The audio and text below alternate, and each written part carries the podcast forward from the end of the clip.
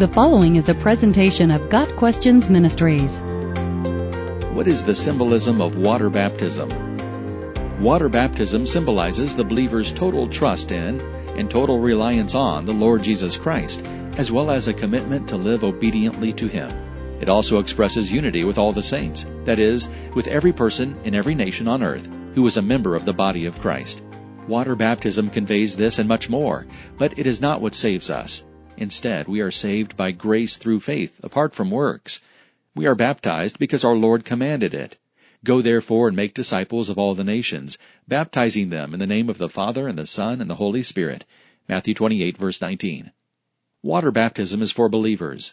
Before we are baptized, we must come to believe that we are sinners in need of salvation.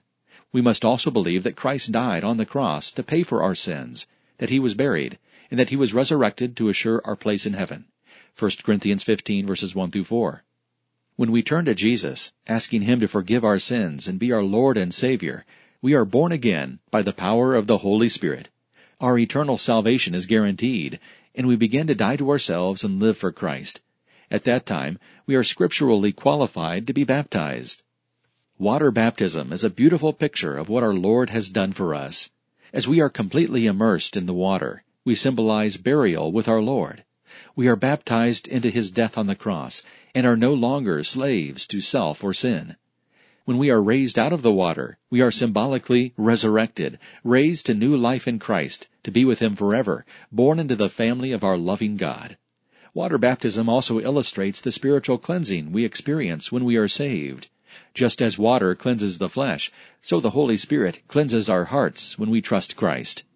The fact that water baptism is not a prerequisite for salvation is best seen in the example of a saved man who was not baptized in water, the criminal on the cross, in Luke chapter 23.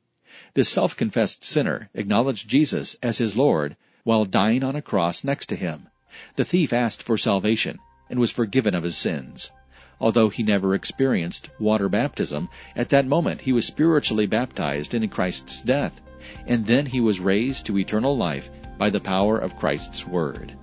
Christians should be baptized out of obedience to and love for our Lord Jesus.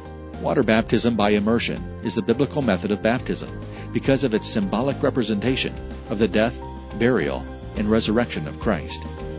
Got Questions Ministry seeks to glorify the Lord Jesus Christ by providing biblical answers to today's questions. Online at GotQuestions.org.